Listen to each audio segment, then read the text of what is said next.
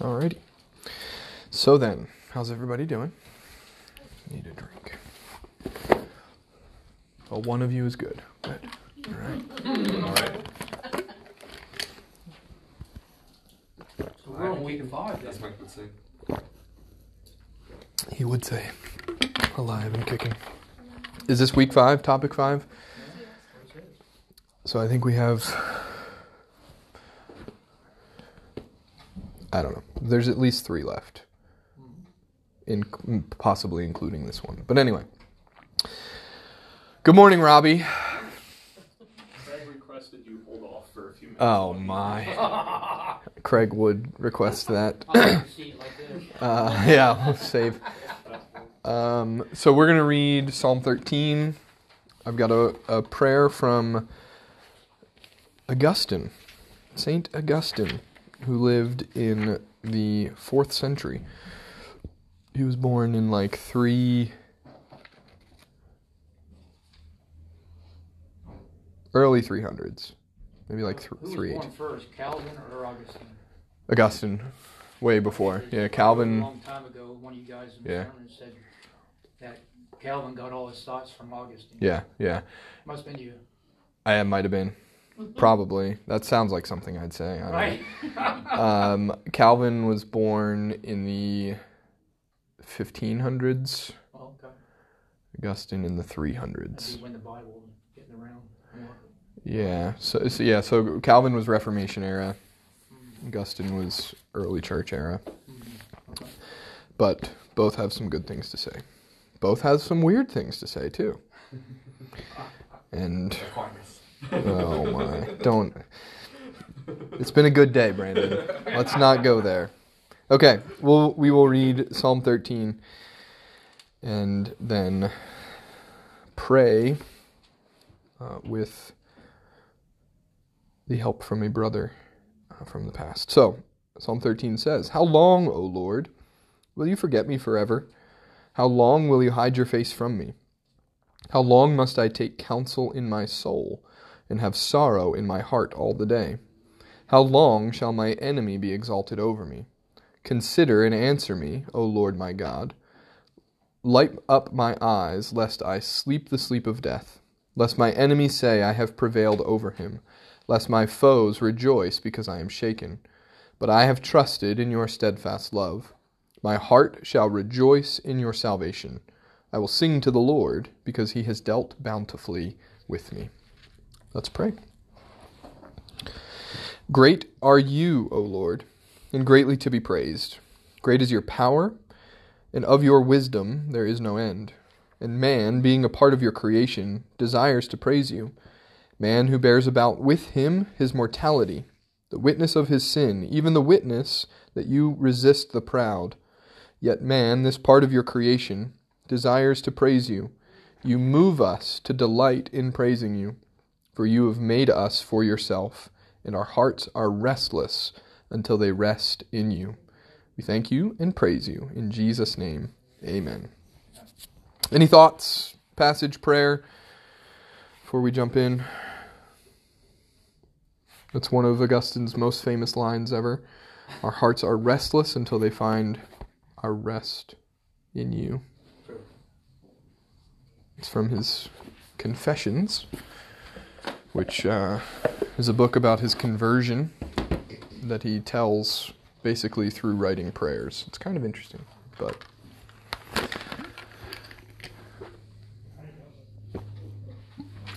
So I thought it would be helpful for us um, to do some review from last week because we did kind of rush through the last uh, few. Um, I don't remember. Last few points at least.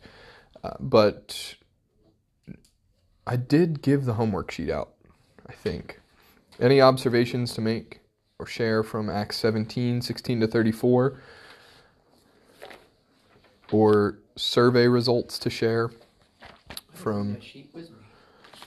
I had it filled out. and everything. But anyway. I the question? uh. Oh, yeah, good. And any thoughts? Matter of fact, I wrote it down. Can I read what I? Sure. Won't take long. All right. I mean, you know some of the words. Ex operate, operato, Mm-hmm. through working at work. Yeah. Baptism equals justification. This Yeah. is the Catholic view. Yeah, yeah. And he also said, mortal sin allows to lose justification, Mm. but faith is kept through baptism. Mm-hmm. And penance, I guess that means confession. It's part of it. Yeah. Yeah. Okay, he said many confessions, teopsolo, whatever. Te absolvo. Okay. Mm-hmm. And then another one I can't even pronounce. Then condign merit. Mm. Uh, he said that means they're worthy to reward. And then another super rapara, whatever you call it, super something. Yeah. Says merit. And when you have that, you can apply merit to those in purgatory. Yeah. Yeah.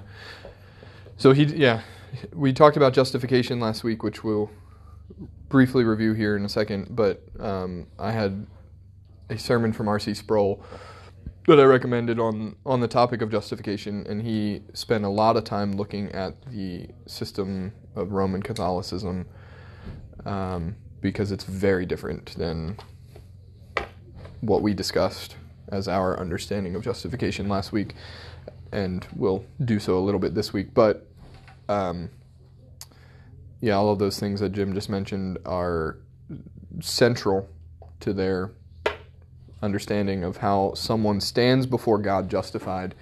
And so the question that we were uh, asking and answering last week, we two questions really. How can how can someone stand before God righteous, and how can a a holy God um, forgive sin? And we looked at a couple different options on how that happens, but we ended up, um, I think, by saying the only way that that can take place is by faith, by grace through faith, and and we looked at Romans five uh, where God is the just and the justifier of those who uh, place their faith in Him. So He doesn't He doesn't just just wink at sin and say, "Oh, you're good." Uh, there is a penalty that needs to be paid, and the Lord Jesus pays that penalty. And when we place our faith in Him, His righteousness is applied to our account. So then, it might be helpful to review by starting with the definition of justification. We took this from a, a systematic theology textbook, so it is a very textbook definition. For that, I kind of apologize, but only kind of. Um, and it, it just simply states that justification is the instantaneous legal act of God in which he thinks of our sins as forgiven and thinks of Christ's righteousness as belonging to us and therefore declares us to be just or morally righteous in his sight. So the blank that you have in front of you is legal, and we were stressing the importance of the instantaneous legal act of God as opposed to the process of uh, Roman Catholicism, for instance, where justification starts at baptism and you fall in and out of a state of justification. Uh, but we would hold that justification is instantaneous and it's a legal declaration from God where He says, You are righteous by faith. And that's not something you fall in and out of. That's something that you either have or you don't. And once you have it, you have it. And we looked at we looked at the three circles. Oh, I didn't put the three circles up this time, did I? Yeah. That's all right. They weren't very good to begin with. Does anybody remember what the three circles were?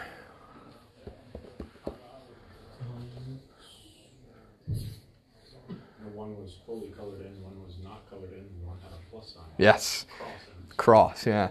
So so the first circle, and I thought for sure I put those in. Maybe there I did the wrong order. Just give me There we go. Hey. I had you draw three circles. The first one you colored it in, and under the circle uh, you put guilty. Guilty. Yeah, because outside of Christ we all stand guilty. All have sinned and fall short of the glory of God. But then in justification, there's a second circle that comes in, and, and this is oftentimes, we- we're trying to make the point that this is oftentimes where we stop with the story of justification, where there is innocence because we are forgiven by God. So is guilty, innocent, but then, I feel like an infomercial every time I say this, but wait, there's more. Because not only are we innocent, we are given the very righteousness of Christ. And so it's it's not just simply all right. Yep, you're forgiven.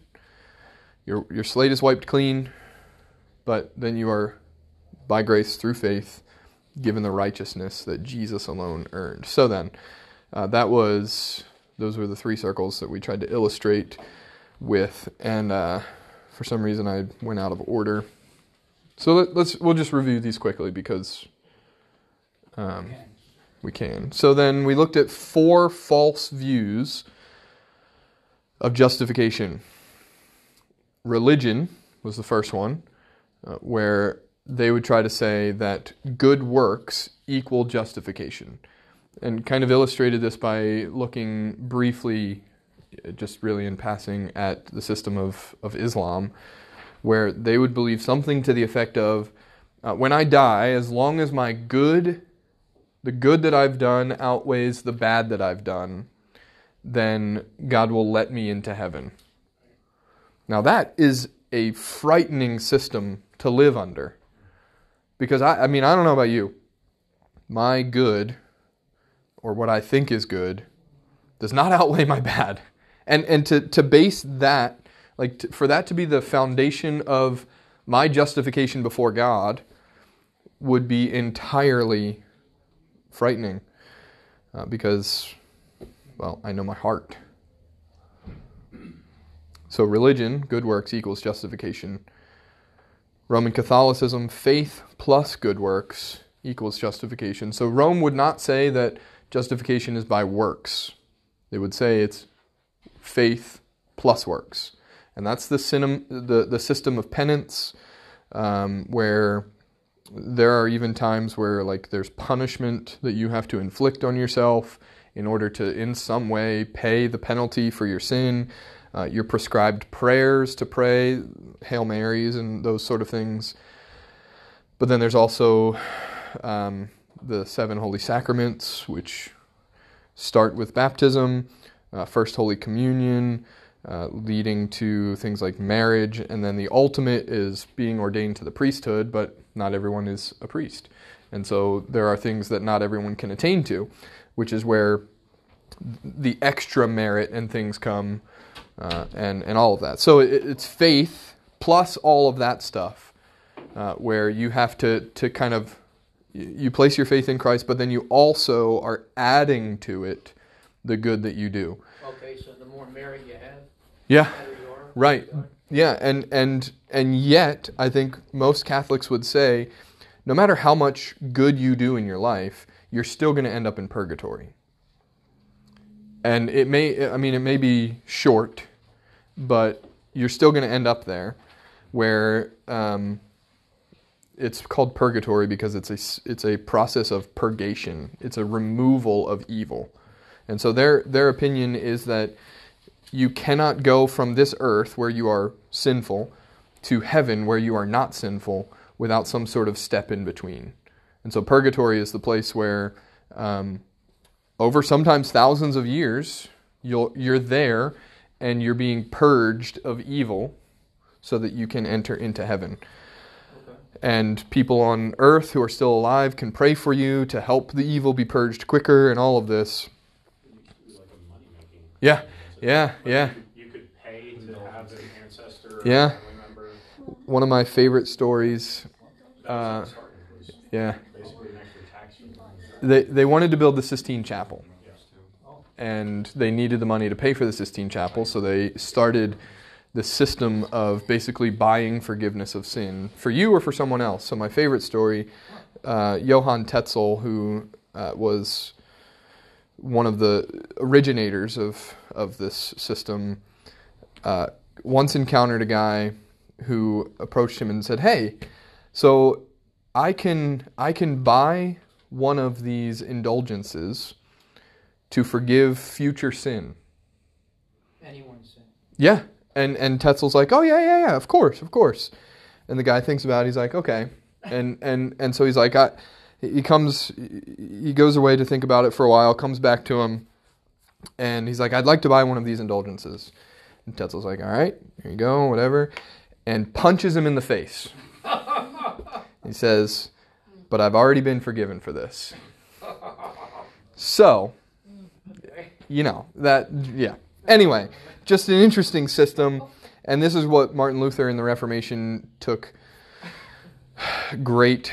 Um, he was very much against the system of penance, rightly so, uh, and and so he did all that he did. So Catholics still believe that? They don't sell indulgences. However, uh, when the Pope got Twitter, he was offering indulgences to people who followed him. And that was less than 15 years ago. So they've not done away with indulgences, they're just not selling them anymore. didn't know any of that. Yeah. Yeah, so if you wanted some time off in purgatory, all you had to do was follow the Pope on Twitter. Or repent and believe in the gospel of Christ. Hey, then you get no time in purgatory. So anyway, yeah, that that's that is a an oversimplification of the Roman Catholic system of justification. I think all of that is wrong. Just to be clear. The third thing we looked at is decisionalism, which I think is very prevalent in modern day evangelical circles, where basically all you have to do to be saved is pray a prayer, walk an aisle, sign a card, whatever it may be. And you make this decision that then in no way affects the way that you live. And so it, it's simplified as a profession of faith equals justification. So as long as I, as Romans 10:9 says, confess with my mouth and believe in my heart that Jesus is Lord, God raised him from the dead, I'm good. But my life's not going to change because I've done all that I need to do. Well, I was listening to Sproul, what he said about that. The last thing I wrote down Yeah. about profession of faith, you can't profess faith as a Christian, of course. Uh, you must possess faith. Yeah, yeah. That That's was good. Pretty good. when he Yeah, said good turn of phrase. I Yeah. a lot of people believe that now, though. That all you have to do, like, Yeah. like I would, I wasn't here last week, but I was reading this.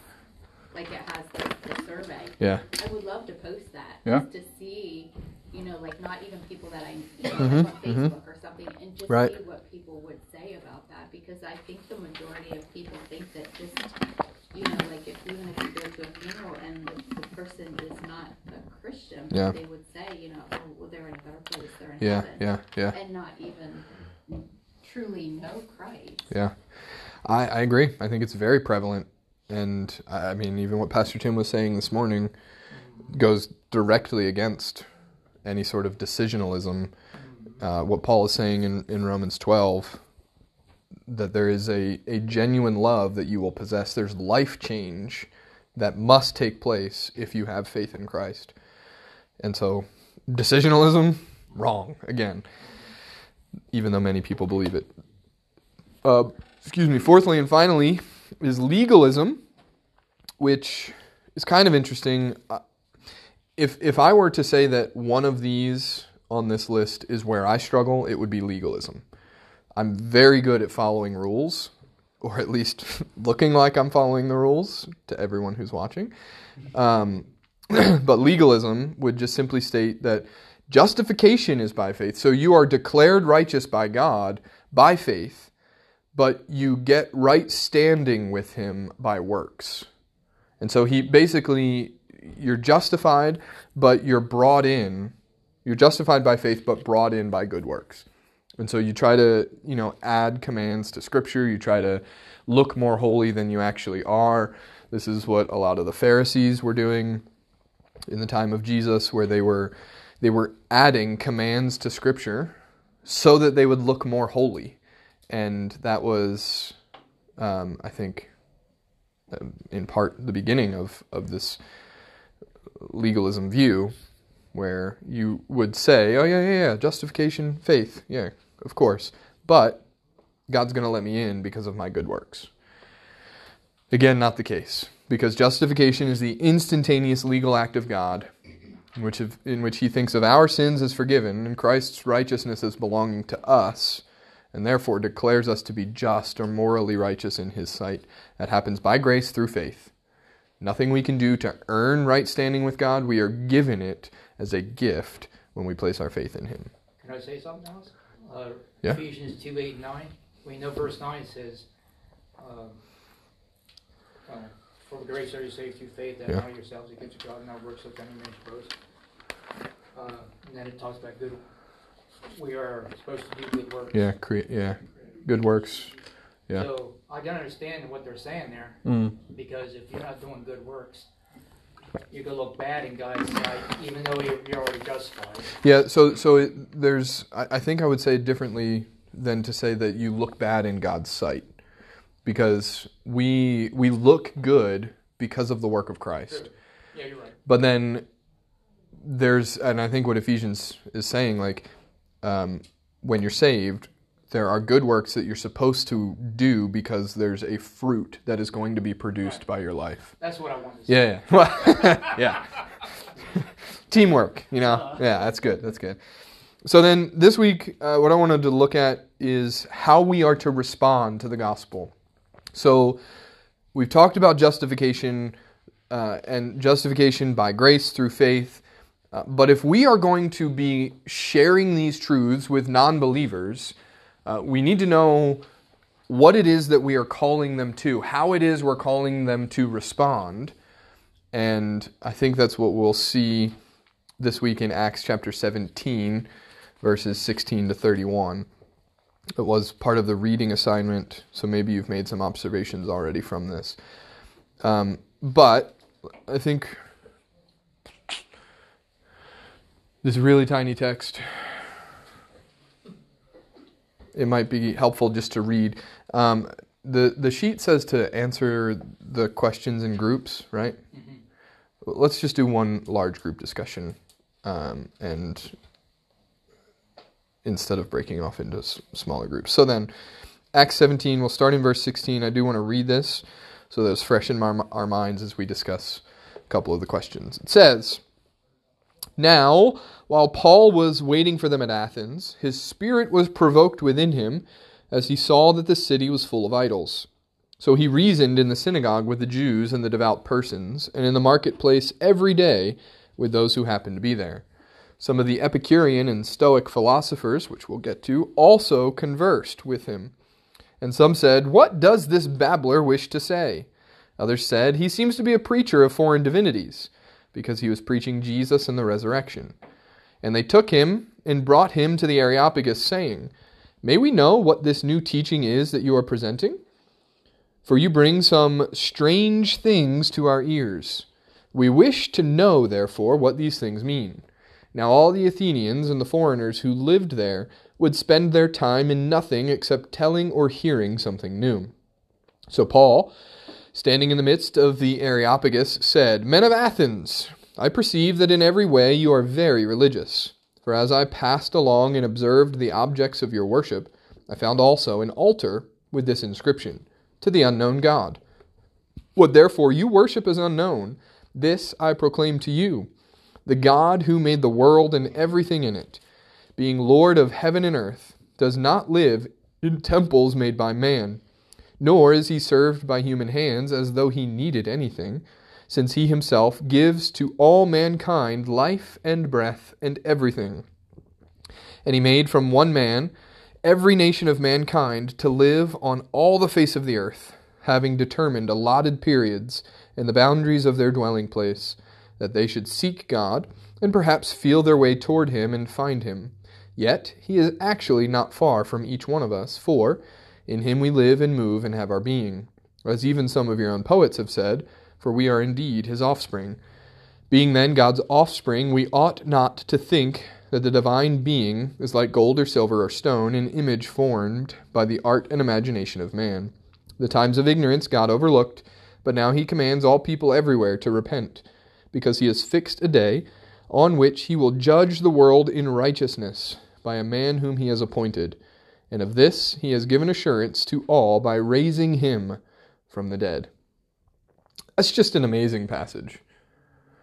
I, I, I mean, there's much we could say. I, I, so I think think the the foundation that I want to share, even just before we look at some of these questions. Paul comes to this place called the Areopagus, it may be translated Mars Hill in whatever translation you're reading. And so Paul comes to this place, and it is a place of idol worship. And the verse that that really just sticks out to me is is 21, where he says, "Now all the Athenians and the foreigners who lived there would spend their time in nothing except telling or hearing something new." So so they're spending their time in this place of idol worship trying to figure out what god or gods they should be worshiping. And that's why Paul says what he says, which we'll, we will ask specific questions about. But it's just a very interesting passage because I think, I mean, it applies in some sense to our culture today where um, everybody wants something new. That's what they wanted at Mars Hill. They wanted something new, and they even had, had the, the altar to the unknown God. Just in case they missed one among the however many they had there. Just in case. We maybe maybe we you know, maybe we don't know all of it. We just need to to make sure. The unknown God as well. And Paul comes on the scene and says, Hey, uh, this unknown God, you know he can be known, right? And so yeah, anyway. Uh, having read Acts 17, 16 to 31, we're going to ask our usual questions, plus a few others. But the first one, and please just offer feedback, don't feel like you have to raise your hand or anything. In Acts 17, 16 to 31, how is mankind described?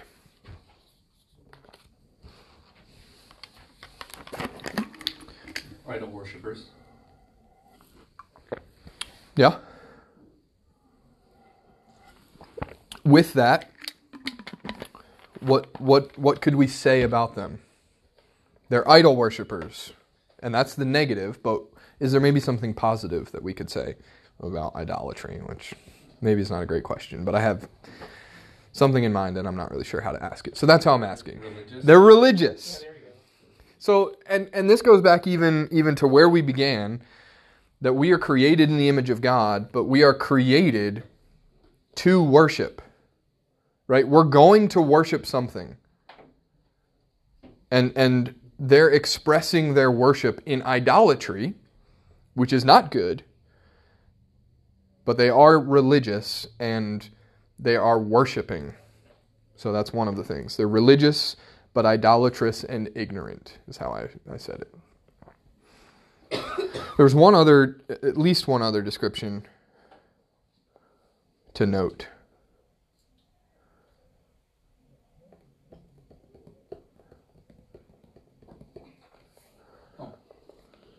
I thought he was going to say something. I can say something. I don't have- I can say a lot of things. They're Go for it. blind. Blind. Uh, it's another obs- uh, observation, not the one I was thinking of. I think it's interesting you point out verse 21. There are those who spend their time in nothingness as their time of hearing something new. They're, they understand they're missing something. Mm, yeah, It's that you know, everybody tries to fill a God-sized hole with Yeah, yeah, yeah. God-sized. Yeah, But it's like they know there's something missing, but they don't know what it is, so they're they're seeking. yeah. Uh, Yeah, maybe it's like they're restless until they find their rest in God. Huh. there you go. Didn't we read that already today? Oh, There you go. cool. What I what I'm looking for here, I'll just tell you, is in verse uh, 28 and 29 it says that we are indeed his offspring. So being then God's offspring, we ought not to think that the, that the divine being is like gold or silver or stone, an image formed by the art and imagination of man. That's what Paul said. Yeah. Yeah. And he quotes one of their poets to say it to them. Oh, Yeah. He quotes um, Erastus, okay. Where's that? 28. And as even some of your poets have said. Oh, okay. Yeah, yeah. Which we can talk about that here in a second as well. And, and, and, and Robbie said of this that this speaks to being created in the image of God. And so it, it's interesting, though, that what they're doing at, at Mars Hill, at the Areopagus, is instead of realizing, okay, I'm created in God's image, I need to worship Him how He says He wants to be worshiped, they've created gods in their image. And so they've, they've flipped the script entirely. and and they've they've formed these idols out of gold and silver and stone in the art and imagination of man, which is a direct violation of uh, the second commandment. Yeah.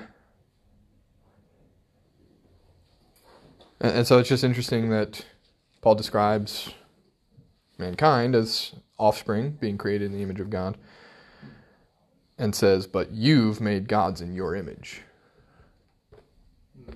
So then, in uh, this passage, think with me how is God described? Oh, there it is. Those are the two things that I had. That's an easy.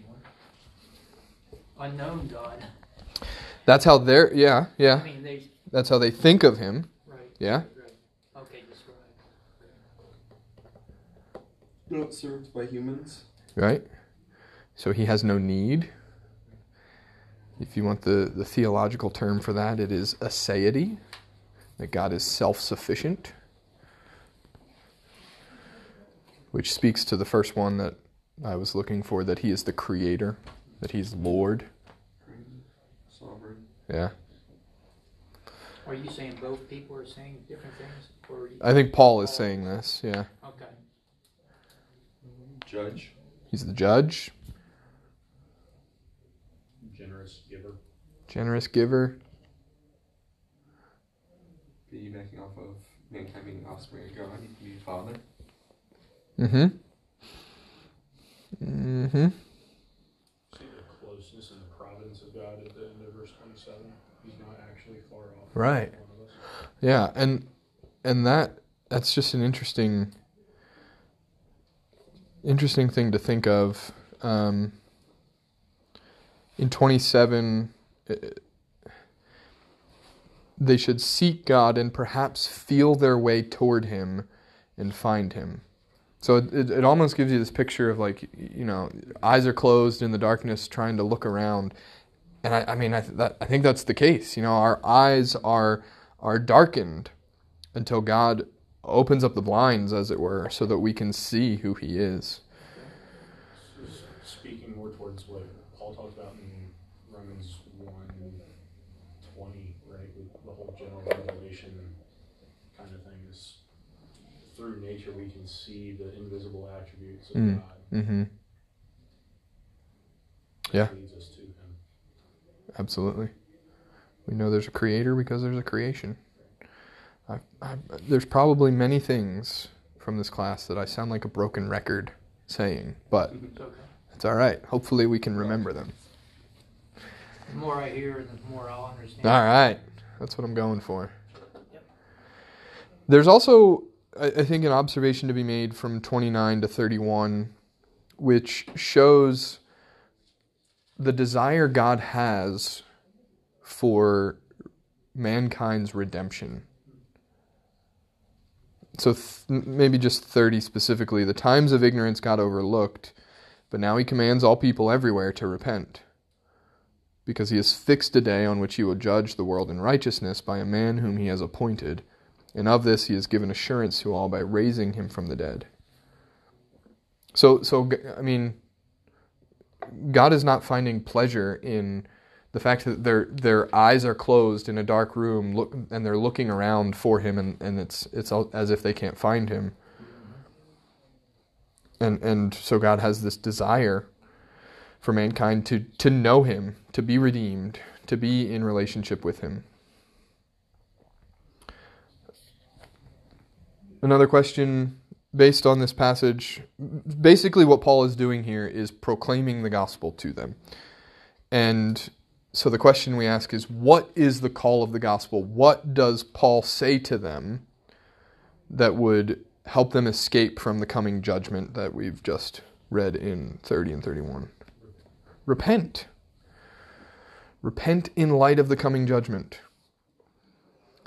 And he points specifically to the Lord Jesus by saying, Of this he has given assurance to all by raising him from the dead. We talked last week from 1 Corinthians 15 that if Christ is not raised, our faith is in vain, and we are most to be pitied. But that's not the case because he got out the grave and he was raised from the dead. And if we repent, then God promises that our sins will be, will be forgiven because of the fact that Jesus was raised from the dead. I like thirty-two, talking about the resurrection of the dead, that God raised Jesus from the dead, and he said, when they heard of the resurrection of the dead, some mocked. Yeah. Of course, others stated, Yeah, but then, then others said, We will hear you again about this. right? So they're interested. And Paul went out from their midst. Some men joined him and believed, among whom were Dionysius the Areopagite and the woman named Damaris and others with them. Yeah. So, I mean, we see God is working through these words of Paul, and, and people came to faith in Christ because of his presentation. So, if we were to look at this this passage, and I think this was supposed to be a question that you discussed, but I mean, maybe we can do that still. If we were to outline the main ideas from this passage that Paul gives us in, in 17, and looking specifically at 24 to 31, we learn some things about God. These may not be new for us, hopefully. Because I think what we learn is that God is the loving creator. In verses 24 to, to, to 29, we see the God who made the world and everything in it, being Lord of heaven and earth, does not live in temples made by man, nor is he served by human hands as though he needs anything, since he gives life to all mankind and everything. Uh, and it speaks then of, of his creation of Adam, dwelling places, and things like this. Um, so so we're, we're we're building on on where we've been as in our discussion of God, and Paul is portraying God as the loving creator, Lord of heaven. He has authority. He's not served. He has no need. He has given to mankind everything that we need. Uh, but then, I think in 24 to 25, th- we see that God is the supreme authority. So from this, we see, oops, that, see, 24, He made everything, Lord of heaven and earth, does not live in temples, nor is He served by human hands as though He needed anything, since He Himself gives life to all mankind and breath to everything. One of, one of the most important things to keep in mind when, when thinking about God is what's called the creator creature distinction. And so God is our loving creator, and we are his creation. And because, because of how that relationship exists, the right response is to see him as the supreme authority. So when, when God speaks, we listen, we seek to obey, uh, but also uh, we see him as high and lifted up. We see him as the one who has no need. We're not, we're not serving him as if he lacks something. Our service to him is a response of, of what he has done for us in Christ. And that's all rooted in the fact that he is the supreme authority. Then in 30 to 34, we see that he's the final judge. And I think we already brought some of this out. Um, the times of ignorance God has overlooked. Now he commands all people everywhere to repent, as he has fixed a day on which he will judge the world in righteousness. So there is coming a day when, when God will judge the living and the dead. Uh, he will do so according to the man that he has fixed, appointed. Uh, but we see God presented here in this passage as the final judge.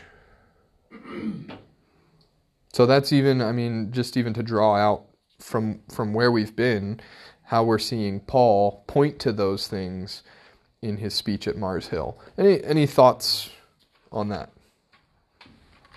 I have a question. Yeah. Uh, on the, it says, he has appointed a day in which he will judge the world in righteousness by that man, small m, whom he hath ordained.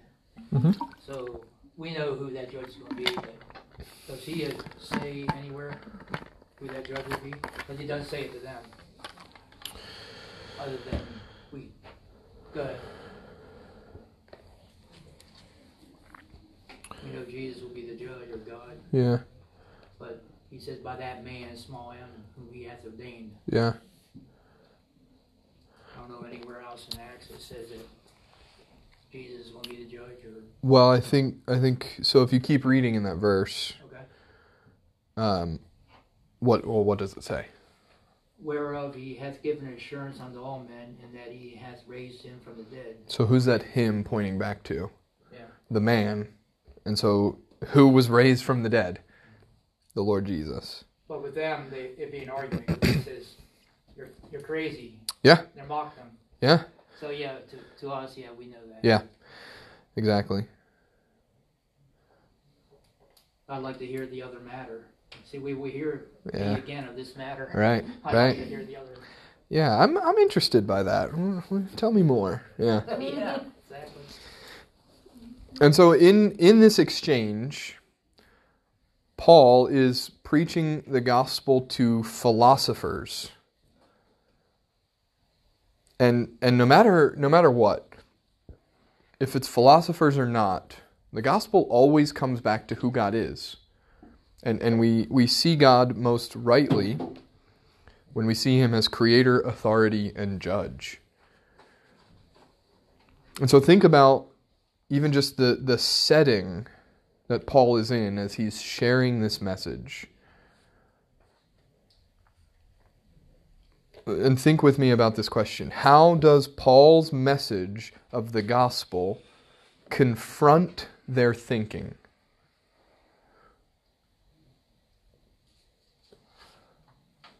Just on the paper. I don't, I don't, Oh, I'm sorry. sorry. I think going back to verse seventeen, just using that verb reasoned in the synagogue. Mm, He's speaking to them in a way that they can understand.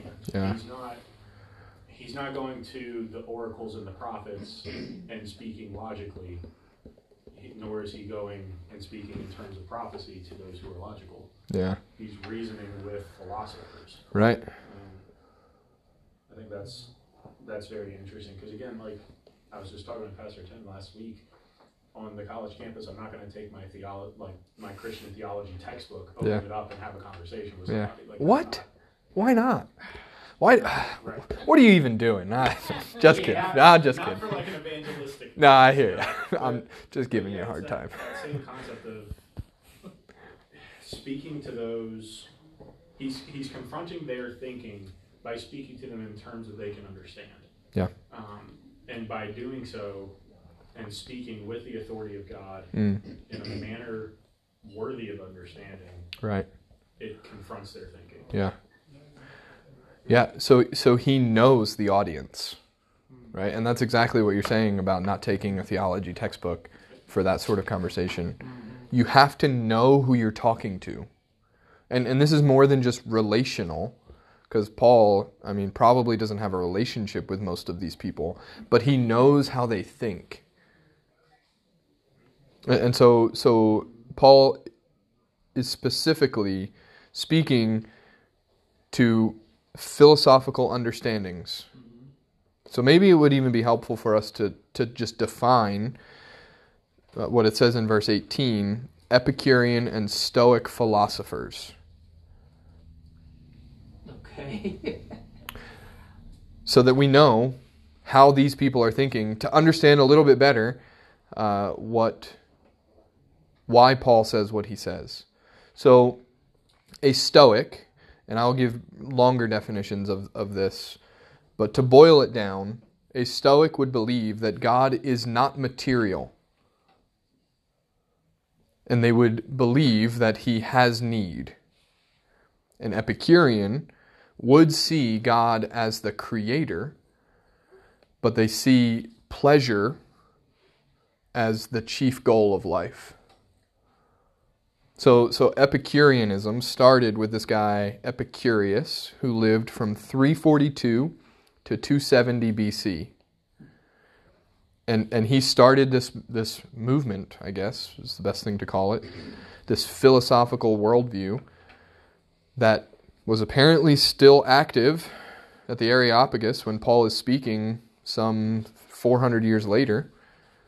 No, not 400, maybe like 250, 300. Um, and so Epicurus taught that pleasure is the chief goal of life. And, and he defined pleasure as being uh, free from pain and living a life of tranquility. So a, a life of peace is a is is found only in a life that is free from pain. He did not did not deny the existence of God or gods, but maybe more so was deistic, meaning that he believed the gods took no interest in the lives of humans. Epicurus saw pleasure as the greatest good, and pleasure can only come through living modestly so that you can limit your desires. And this is kind of similar even to some Buddhist thought. And, and that's what's going to lead to, a li- lead to a life of tranquility and freedom from fear and a life absent of bodily pain. So th- this is this is one of the groups that he's talking to. Okay. Another group were the Stoics, or Stoicism, was founded by Cypriote Zeno, who lived around the same time, 340 to 265 BC. Uh, he was from Athens, so Paul, here in Athens, would definitely be, be, be confronting his thought. His philosophy centered on living life harmoniously with nature, and he emphasized man's rational abilities and individual self sufficiency. He was basically pantheistic, which means that he thought of God as the world soul. And so he presented a way of life because what you believe is best seen in how you live. I agree with him on that. Everything, though, for him is rooted in nature. And, and so he saw the universe as a manifestation of God. And so to live a good life, you must understand everything is rooted in nature. So then, based on just a brief overview of those two things, maybe we reconsider the question um, how is Paul confronting their thinking based on what he says? Well, evidently Paul knows what they believe, like you're just saying. Yeah. those two. So he's talking, or they're he's talking to them as if he they know he understands what they think. Mm-hmm. Well, he points out the self sufficiency of God. Mhm. Doesn't need anything. Yep. And that the Stoic Mm-hmm. thought. And then commands repentance and shows approaching judgment to combat the um, um, Epicurean thought. Yeah. So that's where the religions came from, from Epicurus and Stoicism. Is that the names of the two people? Yeah. Yeah. The the first guy was Epicurus. The second was Cypriote. Z- Okay. Cypriote Zeno. Because 18 says, then certain philosophers of the Epicurean and Yeah, Stoics yeah. counted, so Yeah. who knows how many there were. Right. And There probably were a whole bunch. Yeah. Yeah. And they were very, what's it say? Devout persons. yeah. Yeah, they were very, very knowledgeable. Yeah. 17 says devout. That's interesting. Right? Yeah. Come in, anybody home? I got a question about Epicureanism, but it's too far off topic if we. we'll see if I can even answer it. What would you say like are the similarities between Epicureanism and like hedonism? Um. Yeah. I, so Yeah, I'm at Sunday school. I think I think Epicureanism would Probably would probably see. One thirty or quarter of or something. That is a good question. Pleasure is the chief goal.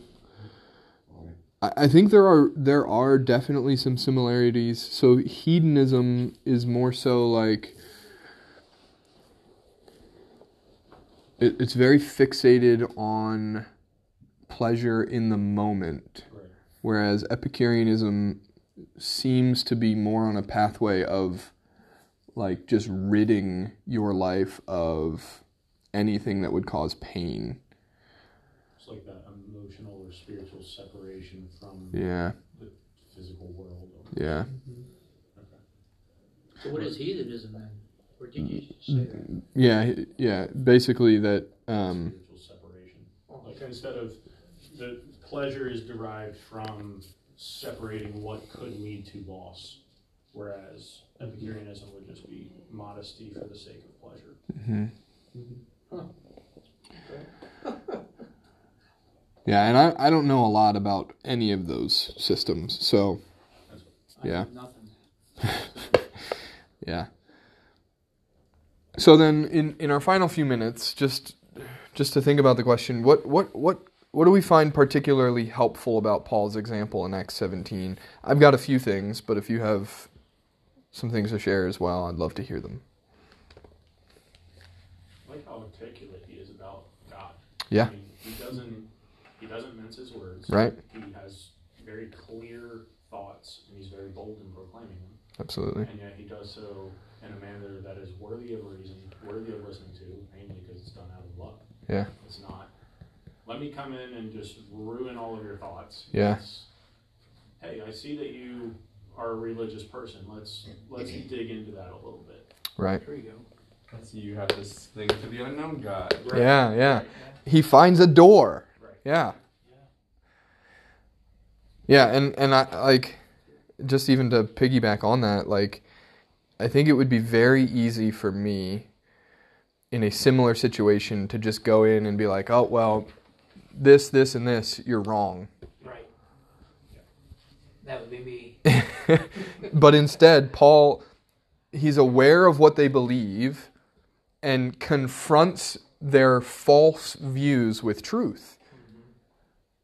And I mean that's difficult, but something I think we should strive for. And and I mean that that would require of us at least basic knowledge of, of what it is that we're interacting with and whoever we're interacting. Yeah, at some point um, for this encounter, either before it immediately or in the past, Paul at some point had to have listened to um, Epicurean and Mhm. Stoic philosophers at some point Right? in order to be able to engage with them the way he does. Yeah. So either it was the day before he Right, right. to bring something up Yeah. and stayed and listened, or Yeah. sometime in the past. Yeah. He might Like in in verse twenty-four, like he brought them right around to, you know, like if you're gonna focus on nature and, and all that, he Yeah. brought them to the very one who Yeah. created. who Absolutely. created. Yeah. Great.